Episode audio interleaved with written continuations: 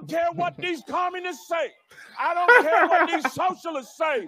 I don't care what these blue haired freaks say with a tackle box in their face at the college campus. One in a million, a million to one villain. Too hot to be in the kitchen, I'll end up melting the ceiling. This video is brought to you by ExpressVPN. Please welcome from North Carolina, Lieutenant Governor Mark Robinson.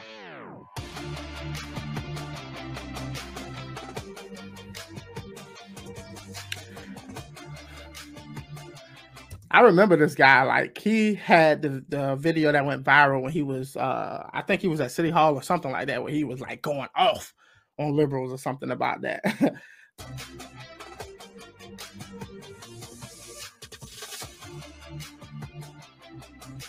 Thank you, Tracy.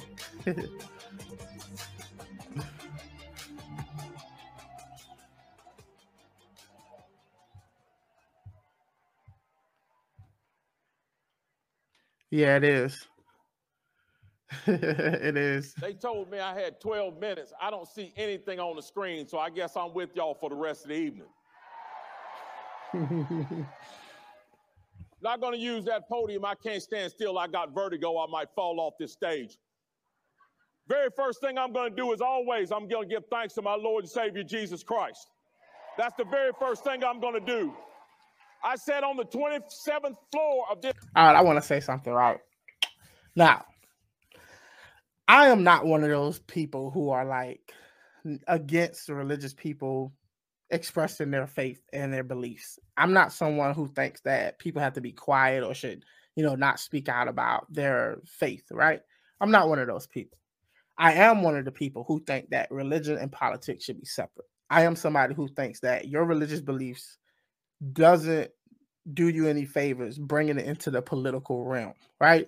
So your personal belief is different than your political beliefs. Now, a lot of people political beliefs stem from their religious beliefs, which is understandable. I mean, most of our political beliefs stem from somewhere, whether you, you know, had certain experiences in life or whether you think that people should behave a certain way, you're going to vote based on how you think the world ought to be or what principles that you instill in your own personal life, right? I'm not somebody to get around from that, right? I get that the GOP is heavily focused on like the the religious aspect of it. They appeal to the religious right because most of the people on the right are religious. Most of the people on the left are religious as well. I just think that the conservatives on the GOP focus heavily on the, the, the Christian aspect of it. And that's something that I had to learn to accept over time. It's not something that I think that should never be done. I just think that we have to be real careful allowing uh, religious ideas to be at the forefront of why we justify our political positions. I believe that conservative positions can be justified without any religious uh, affiliation. You can separate the two and still come to the same conclusion, or at least you should be able to if you do enough thinking, right? And I believe that should be on the left as well. Policies, legislation, and your uh, political positions should be informed based on facts, outcomes, um, your your your your your uh, values, and you can have all of those things independent of your religious beliefs. And I think that the GOP do themselves a disservice sometimes by focusing too much on the religious aspect of it because I do believe that there are many non-religious people or people of different faiths who vote conservatively and don't agree with us particular religion. This hotel last night and looked out over the skyline of Dallas, Texas. I am a poor kid from Greensboro, North Carolina, an alcoholic father uh, my, who died when I was 12 years old. My mother made me the man that I am.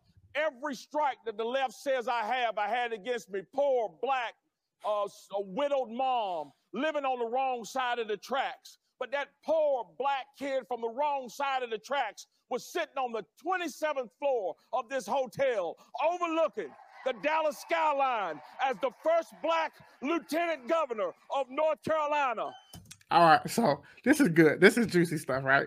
And I will get to y'all questions, I promise. but this is juicy stuff. And the reason I think this is juicy because like there's two things here. The first thing is, and I'm, I'm gonna go with the the bad part of saying this in a speech. And politicians do this in general. This is a very like normal thing in the world of politics where people use antidote like evidence to support their position to say i'm this guy i went through this and i was able to make it so there's no excuse right everybody's personal experience is different right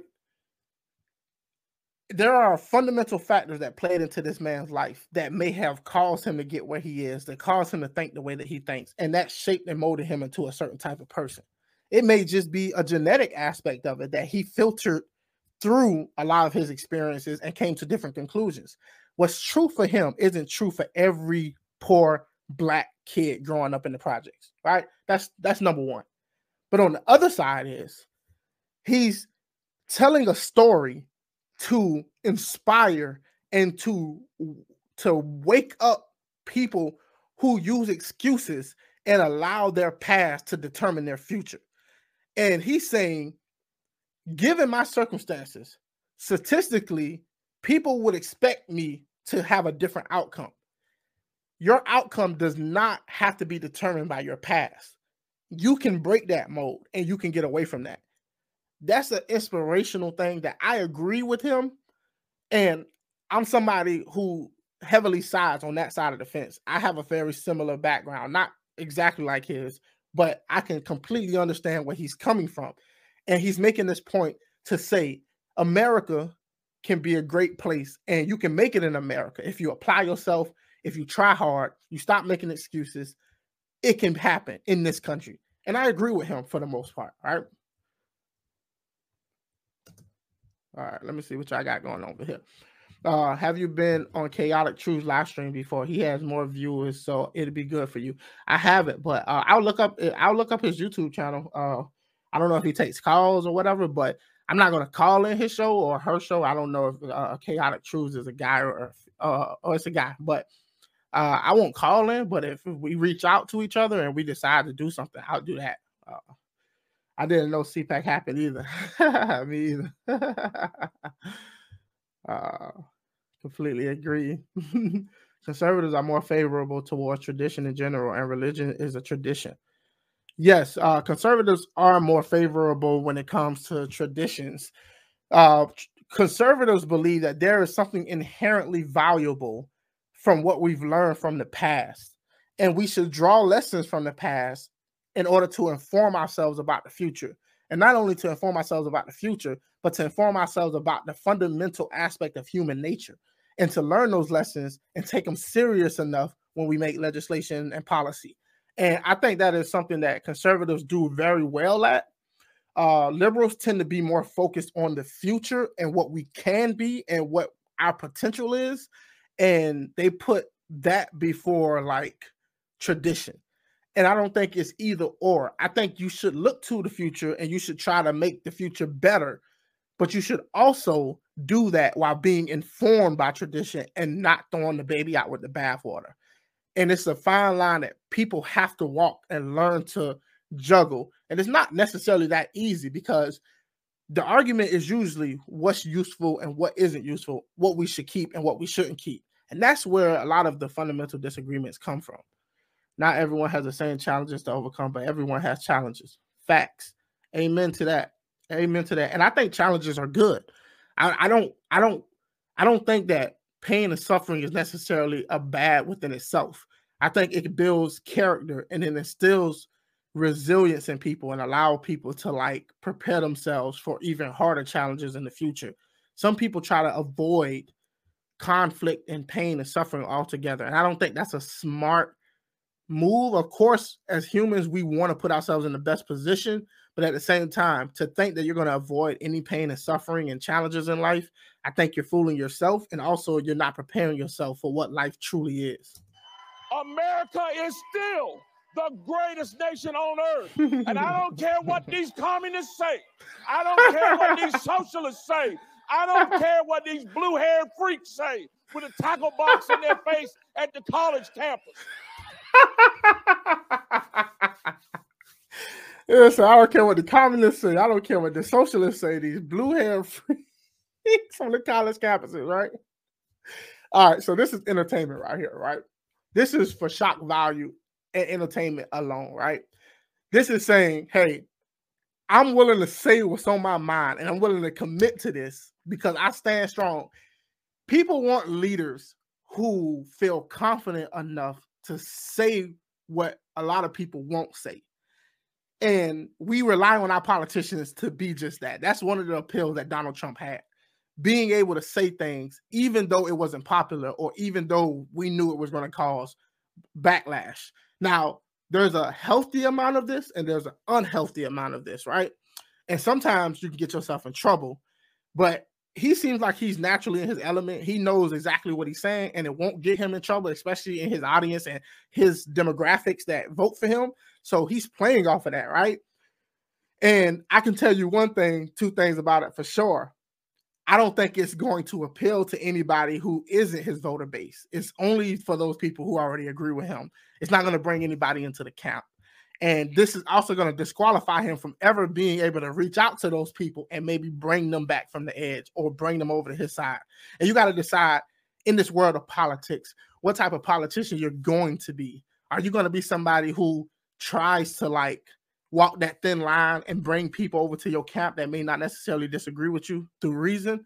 Or are you going to take the route of being the hero of your own base and relying on them to take care of you at the end of the day. And honestly, some politicians I think have gotten to the point where they don't feel like it's nothing they can do to bring people over to their side. So it's a waste of time trying to even play that other role. And you, you know, every politician has to decide for themselves where they feel they belong. This is the greatest nation on earth, and it's all because of God. He's the one that made it possible. So we give him thanks first and foremost. So now let me get into what I got to tell you. All right. So here's my issue with that, right? He said, all thanks to God, right? I don't think, okay, in my in my estimation, right, Jesus would not say the things that he's saying. And nor do I, I think that most Christians most Christians don't believe they're going to be perfect like Jesus, right? Most of them th- not going to say they're going to be Christ-like in all of their ways. I just find it very ironic to call people blue hair freaks and then turn around and give glory to God. I know that being a Christian doesn't mean you have to be somebody that gets walked over or whatever the case may be, but at the same time, you can deal with your enemies not from a place of disgust or disdain, but you can deal with them as a necessity. Like you have to go at it because they are against what you believe is right. But at the same time, you can't smear them and treat them in a, a disdain fashion and then turn around and glorify God. I just don't think that that that makes sense to me. Right. And I'm pretty sure there's going to be religious people who it makes sense to, just not me. Jojo, what's up? It's all good. How you doing, Jojo? all right. Definitely. Definitely. July 2nd, 1863, a town called Gettysburg, a place called Little Round Top. It was undefended. And the Union Army realized that if the Confederates took that high ground, they could win that battle.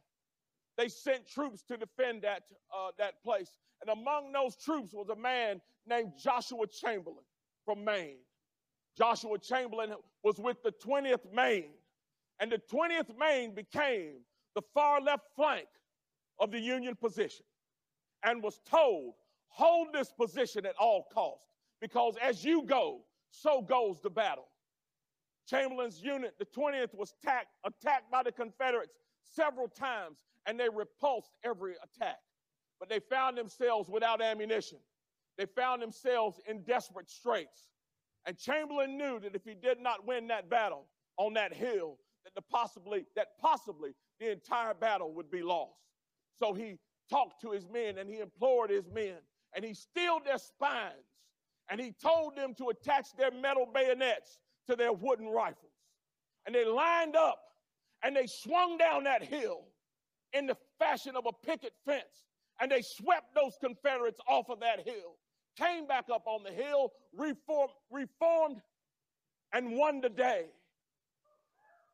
Chamberlain went on to become known as the Lion of Little Round Top and received the Medal of Honor for his actions on that day. Why do I bring that up? Yeah, like I know this is going somewhere, right? And it's a fascinating story. That's why I didn't pause it, right? I was like, okay, I want to see where this is going. I bring that up because the world now is Gettysburg and America is Little Round Top.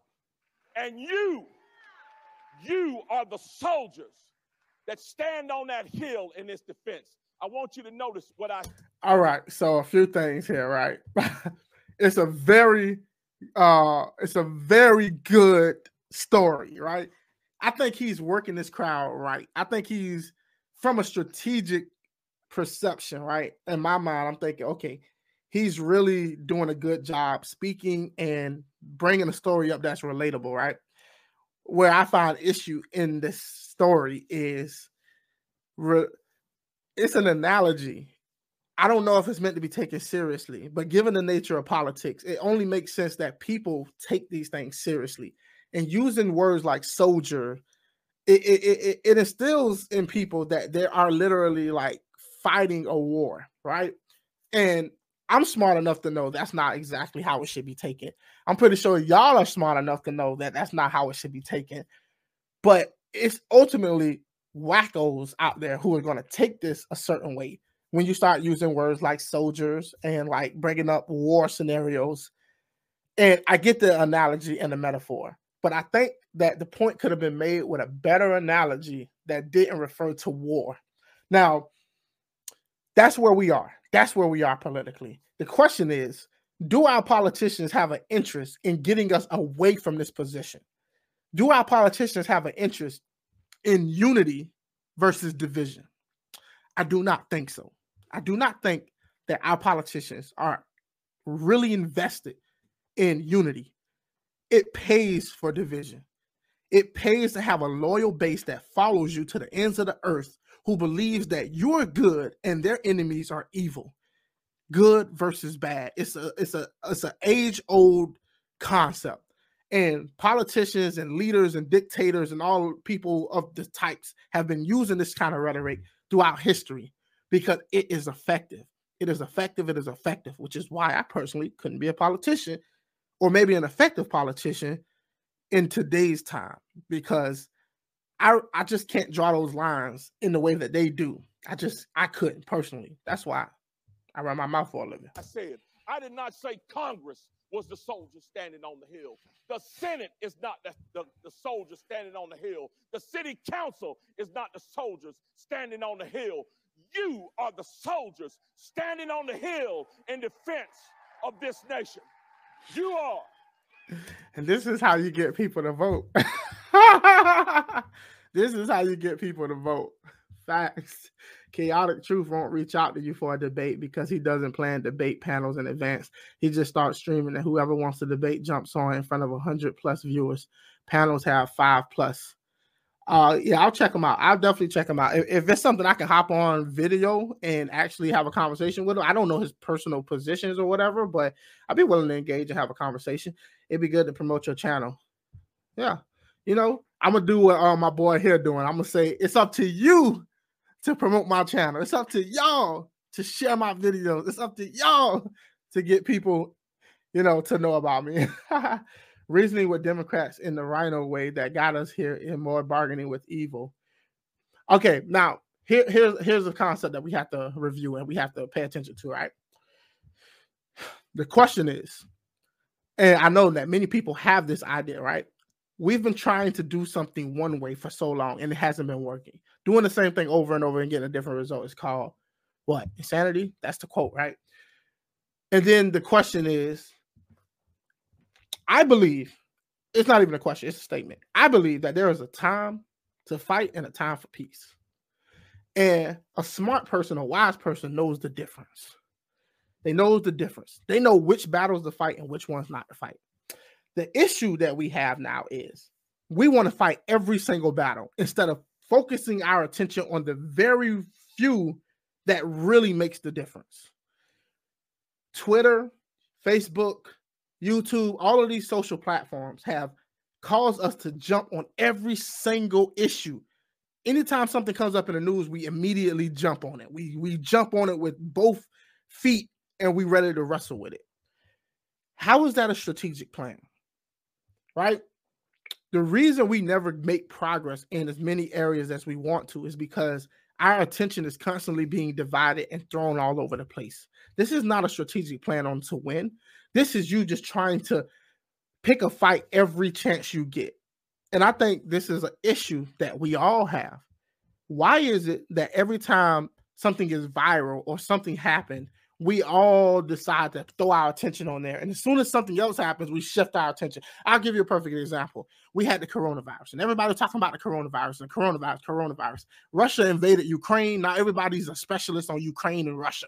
And then now Donald Trump got raided, and now everybody's talking about that. We don't have a plan. We're just going wherever they tell us to go.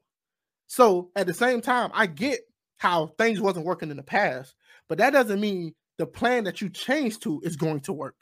Your plan still has to be strategic and obtainable and winnable. So, switching it up for the sake of switching it up is not always a good thing. You got to make sure that whatever you're switching it out for is something worth switching to. And I just don't see that, and nor do I expect it because it, it, it's it's complicated enough for so many people to be trying to be on the same page. And I highly doubt that that's going to actually take place. There's no incentive for a politician to promote unity until the constant until the constituency respects it. Yes, there is no incentive. I get that probably 80% of voters need this type of rhetoric. It's very hard to get people off of their behinds to get motivated to do something to really get out there and start fighting for what they believe in sometimes it takes drastic measures and drastic um, rhetoric to get people up and get people out there. So, it's two ways to reach a voter one through rhetoric and one through reason. The reason has to be so convincing that that person is willing to get up and do something. But rhetoric is easier because if you can upset people, if you can tap into their emotions, that will get them motivated. It's much easier to reach people emotionally than mentally. And that's what most of our politicians opt for. He's on a 5:15 p. p.m. PST today. Streams last three hours sometimes. All right, if uh, I'll, I'll check him out. I trust trust me. I'll check him out. It is up to you to hold this line because we're standing on this hill now. And what do we see? We look down that hill, and who do we see charging up? We saw we see a whole horde being led by Jim Crow Joe, Nasty Nancy, and Chump Sh- Chump Schumer. All right, so here we go. Right, Donald Trump started this name calling. Right, Donald Trump. Donald Trump started giving people these like weird names and funny names and everybody would laugh and joke about it. Right, and then I started seeing other politicians try to copy this rhetoric. Bad mistake. Bad mistake what makes Donald Trump unique is because that's what his thing is. The moment you start trying to copy his thing, and I'm not saying this guy wouldn't have done this without Trump, but once another person does it, especially they're bigger than you and famous than more famous than you and more powerful than you, then now you just seem like a lackey. So while at the same time you're trying to seem strong and try to seem like a leader, at the same time you're coming off as a lackey, somebody who's copying a playbook that's already been written by another player on the field. And I just it's a, it's a bad taste in my mouth, right? It's like I already know like most of the people who voted for him don't like Nancy Pelosi and all of that anyway. I think that once you have a, a loyal fan base and they already are with you, now it's time to introduce them to your real ideas and real policies. Like, I wish politicians would focus more on what they're offering versus what the enemies are doing. But sadly, I'm a dreamer. Okay, I messed up something. Whew. I'm a dreamer. By Jim Crow Joe, Nasty Nancy, and Chump Sh- Chump Schumer. They're coming up the hill, followed by a whole raft of socialist nitwits who believe that a baby in the womb is a clump of cells and do not honor life in the womb. They believe that you should not have a firearm to protect yourself, but that you should pay for them to have firearms to protect them. They don't believe that your children should be educated. They believe that they should be indoctrinated. They're dragging up that hill all types of things. CRT. okay. We have to. Okay, this is something that I'm guilty of, right? I have to stop expecting my politicians to be like debaters and philosophers or intellectuals. I have to stop having that expectation, right?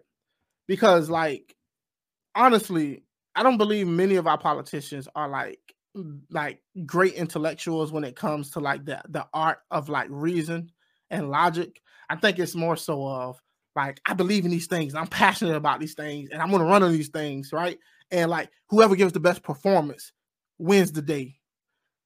And the the sad part of it is whoever gives the best performance end up getting elected and getting to decide policy and legislation. Now, I'm not saying that politicians aren't smart. I'm not saying that they aren't educated, but it's different from being educated and being intellectual.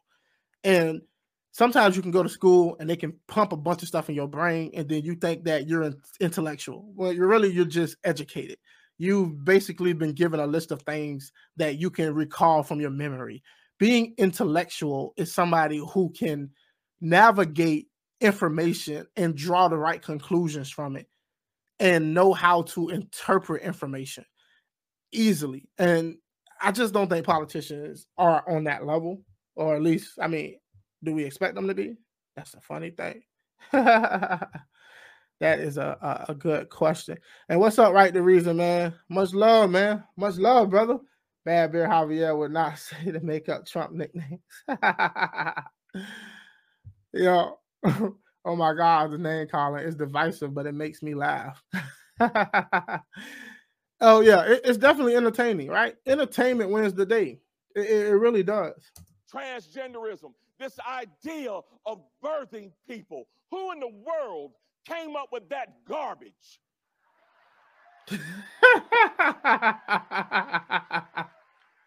okay, look. I agree with this man on a few things, right? I agree about the abortion thing. I agree about the birthing people thing, right? Some of this stuff is silly. It's silly, but like this is political correctness at its best. And political correctness originated in the Soviet Union. It was like we all know the truth, but we can't speak on the truth, right? So we like we know what's what's true, but we also know what's the right thing to say. And what the right thing to say is different from what's the truth. Women give birth, right? And this is you can say that without being like against people who identify as trans.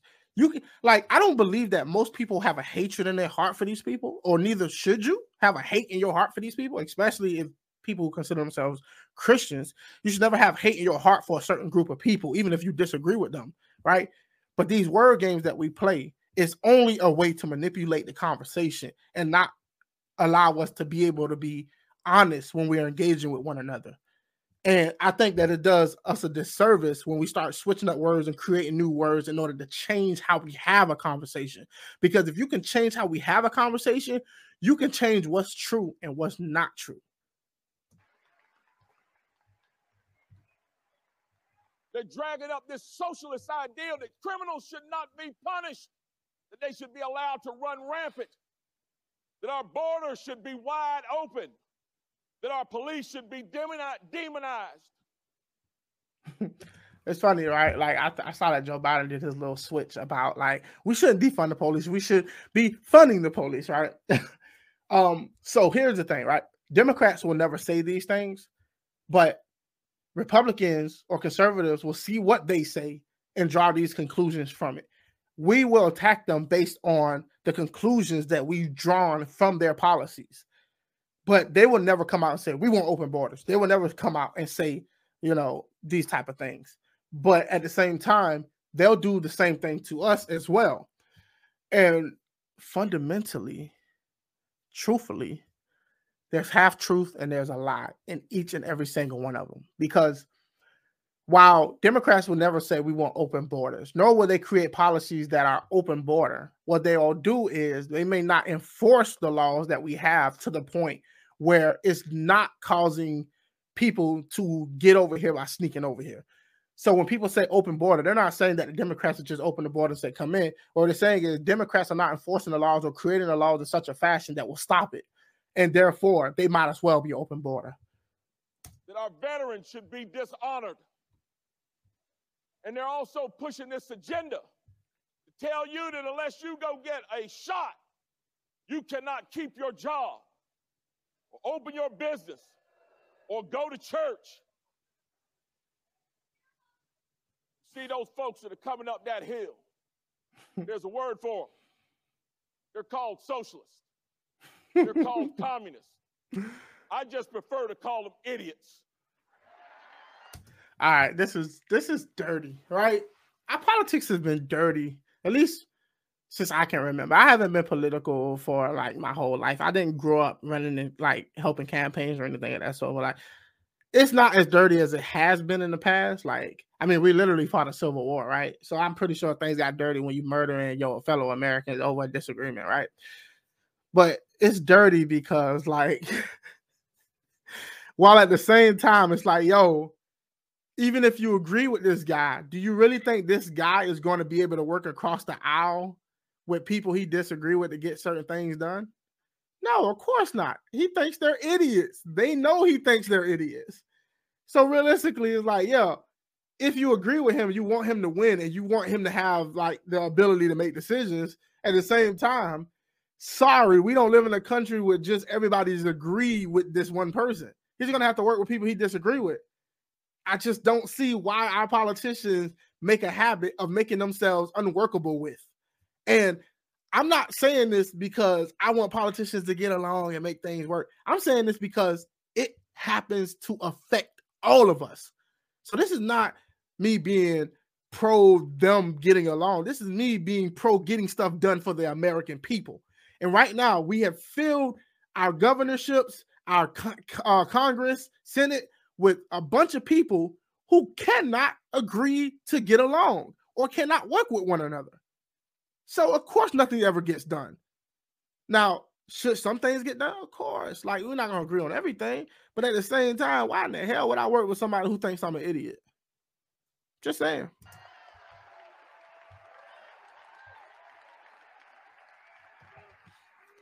Isn't what he said about the shots. Now what are we gonna do? Yeah. What are we gonna do? Why do I talk about Joshua Chamberlain in the 20th You're right. Maine? I talk about Joshua Chamberlain in the 20th Maine because that is who we come from.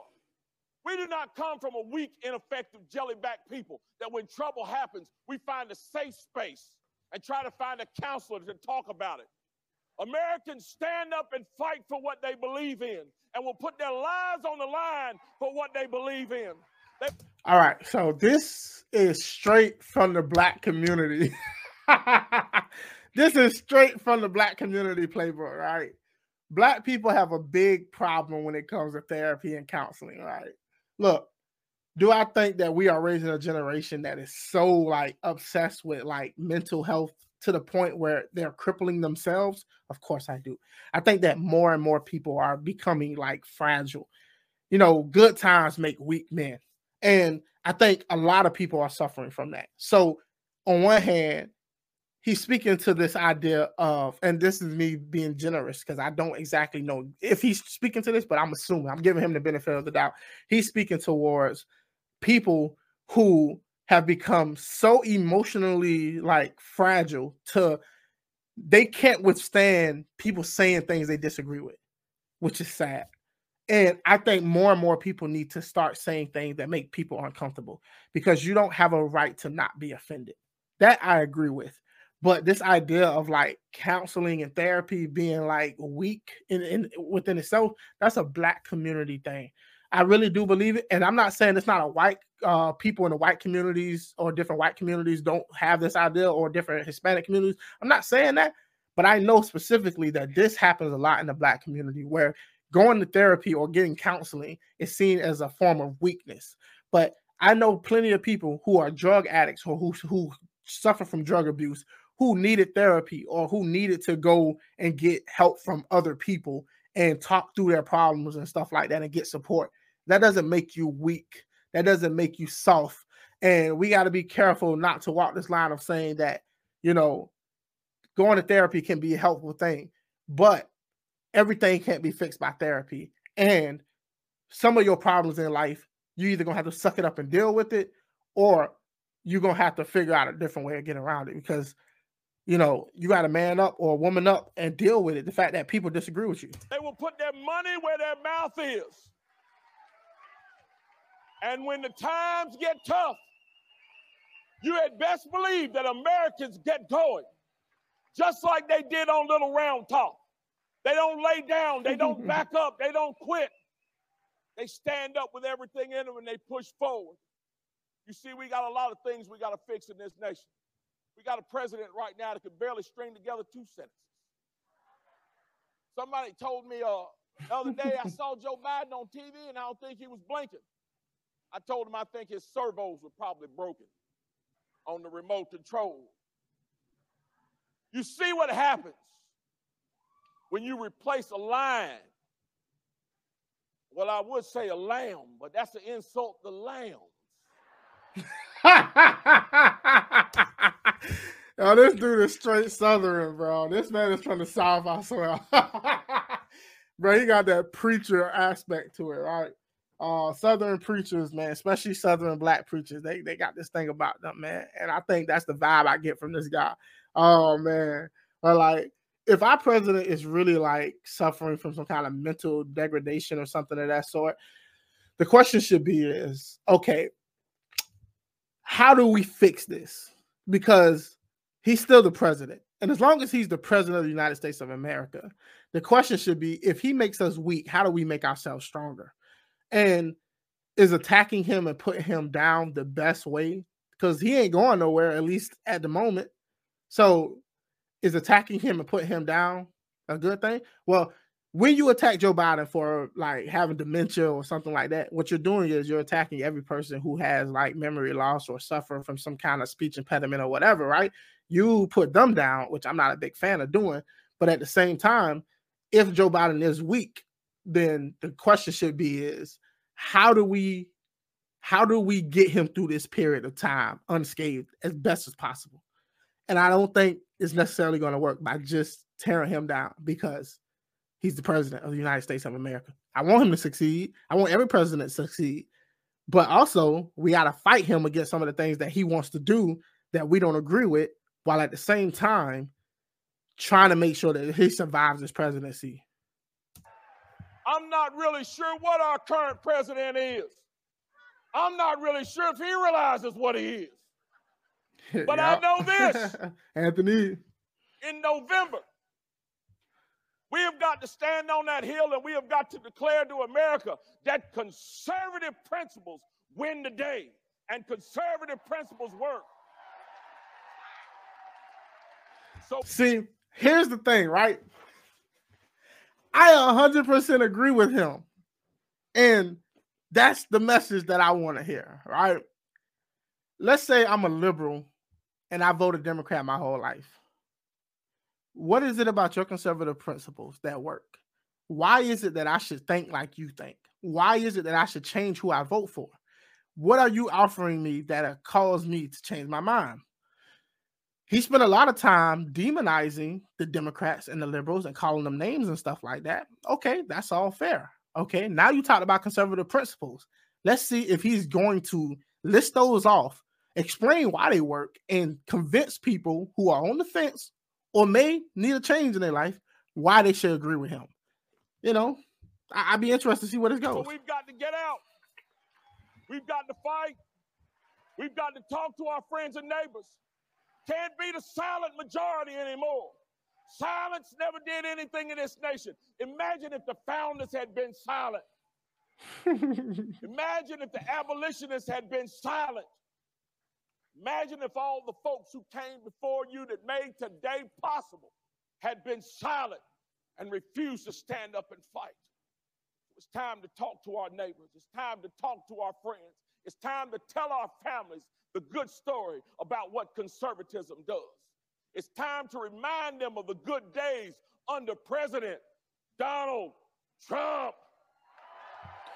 All right. So I, I just don't think this plan is going to work, right? Like, for me to be a conservative, my most my one of my main interests is like discussing conservative values and trying to like put them in a way that other people can understand and possibly agree with. He said conservative values work and conservative principles work. but he's not going to list off any conservative principles or any conservative values, right? When they play this clip and when other people see this clip, all they're going to see is him calling blue hair freaks and you know idiots. That's what they're going to focus on. They're not going to get any substance of the conservative platform or conservative values from this conversation. If anything, it's going to just seem like, oh, conservatives are calling people names and conservatives are being mean and dirty and nasty. And that does nothing for conservatism. Now, you can make the argument, well, at least he's fighting, at least he's being up and all of that. Yo, you could be fighting and be wrong. You could be the biggest, baddest dude on the block and still be wrong. Doesn't help you. Doesn't, if if we care about saving this country, if we care about ma- making good policies and good legislation that really help people, none of this theater matters. None of this theater makes any difference. Because if you really care about making changes, you will be willing to do whatever, even that means swallow your pride, to make it work. This conversation, this speech is not going to bring anybody over to the conservative side. This is only meant to amp up the base. And I'm sorry to say it, but they're your base for a reason. They already agree with you.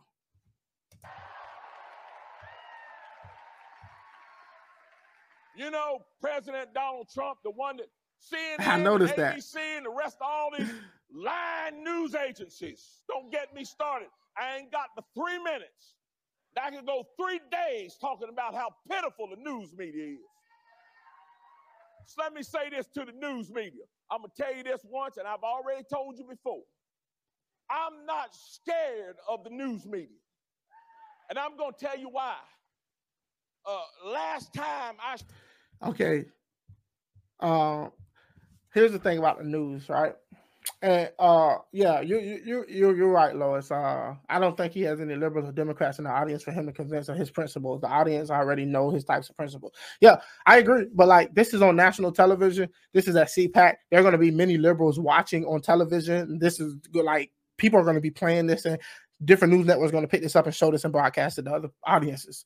And stand firm in what you believe back it up, fight for it, but at the same time, make sure you throw in little nuggets of truth that people can pick up on and understand why you stand where you stand. It's not enough just to attack. You have to have some substance that people can hold on to and say, you know what, he said this, this, this is this. And like now that I think about it, it makes sense. It makes perfect sense. You know? Yeah, we need people with merit, not character uh characteristics. Yeah, uh we do. I I, I totally agree. I shook in my shoes was the last time uh, my mom or daddy took their belt off uh, for me. And that was a long time ago. There's only one that can take their belt off on me, and he sits high and he looks low. And he is the ruler of this world, and it is not ABC, CBS, or NBC. Those agencies don't have the answers because they don't even know what the question is. So I don't fear them. If anything, I stand firm. And when they get mad, I know I'm doing it right. All right, so about the news, right? We know that there's media bias. We know that there are like there are a lot of news networks who are bent towards the left, right? We understand this. You know, there there is a certain level of fake news out there, right? And it's dangerous because it can cause a whole variety of people to believe in things that are not true or see only one side of the story, and that's fine. But I also don't want to. I don't want to hear any criticisms from people who only criticize the mainstream media, but they consume Fox Media all day. I don't want to hear any criticisms because at the same time, you can't complain about somebody only consuming left wing media news and getting the worst biases and stuff, and you only listen to one source of news or media. Now, if you listen to Fox and you also listen to CNN and you look at ABC and like you look at all these different platforms, you try to, you know, wrestle with these things and get to the bottom of it, that's one thing. But don't talk about somebody else feeding into their bias if you are somebody who perpetuates the same mindset, right? Now, I understand that this guy is a conservative, at least he says he's a conservative. He runs for the Republican Party. So I accept that, right? But he doesn't come off as the type of person who is interested in seeing where he might be wrong. He doesn't strike me as that type of person. I could be wrong. I could be wrong on this. But he doesn't come off as the type of person who challenges his own thoughts and his own way of thinking because he already thinks that anybody who disagrees with him are socialists, communists, people who are idiots. So he doesn't strike me as that type of person. He could be that type of person. he's only running this type of way because he needs the support he needs. And this is what gets the people going. But I mean, I just don't think enough people do enough self reflection. And my job is I don't give a damn about being famous or being popular. I give a damn about the people who do listen being intelligent enough and wise enough to be able to explain their positions and understand why they arrive to the conclusions that they have and be able to intellectually explain it to somebody else. Because there's a six year old a seven year old a 10 year old a 15 year old who might look to you one day for answers and you might need to give them the answer in a way that really convinces them. That's all i'm saying. We got to stand up we got to stand tall and we got to stand firm. Because now is not the time for what was called long ago cowards and shirkers Cowards and shirkers got no place right now. Unfortunately, uh, in Washington, D.C., we got a lot of cowards and shirkers. What's up? Guess who can get rid of those cowards and shirkers? The men on that hill. And who is the men on that hill? It is you. We love you too, Fluffy. Folks, I didn't come here today to encourage my colleagues. They don't need any encouragement. I came here today to encourage you to stand up and be the king and queens that you need to be, to study your Bible, read your Constitution, and carry those truths into the political arena so that we can save this nation from the socialist horde that is trying to drag it down into the pit of hell. It is going to be up to you. You must be the leader. You must be the ones to save this nation. You think about it. When this country was in peril during the revolution, who saved it? It was the soldiers on the field, the ordinary men and women. When it was in peril during the Civil War, who saved it? The ordinary men and women. When it was in peril during World War One and World War Two. See, if he keeps bringing up examples that have to do with killing people and having warfare, it's just bad optics, man. Like, you keep bringing up all the times we had to kill other people to get what we wanted. It's bad optics. Now, okay, on the other hand, on the other hand, I really do believe the conservative party is more rhetoric than they are substance.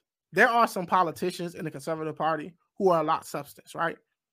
Then there are those politicians who are just rhetoric. I really do believe that they're rhetoric. This guy strikes me as rhetoric, but he's really good at amping the people up. I give him that much. And all of our other calamities, who saved it? It was the ordinary American who stood up and did extraordinary things. It is time for you to stand up and do extraordinary things. And so I say to you, standing on this stage right now, read your Bible, believe in God, read your Constitution, hold them dear to your hearts, place the sword of truth on top of that bayonet of courage or the bayonet of truth, excuse me, on top of that rifle of knowledge. Steel your spines and get ready to charge down that hill. And let's sweep this socialist horde off of this blessed land we call the shining city on the hill, the United States of America. God bless you all. God bless Texas. God bless North Carolina. And God bless the great state of North Carolina. Thank you. All right. So, I mean, that's that. Uh, I don't know this man heart. I don't know his past. I don't know his history, but I will say that a lot of rhetoric, a lot of anger, a lot of like name calling, and that's where we are. Some politicians are rhetoric, some politicians are substance. The good news is you can have both. You can have a politician who knows rhetoric, but also is standing on substance and giving both at the same time. I don't, he doesn't strike me as that type of person, right? Which is fine. They vote for who they want to vote for. Just personally, I think he could have did a better job and he could have brought a lot more substance to the conversation. One in a million, a million to one villain. Too hot to be in the kitchen, out in the melting the ceiling.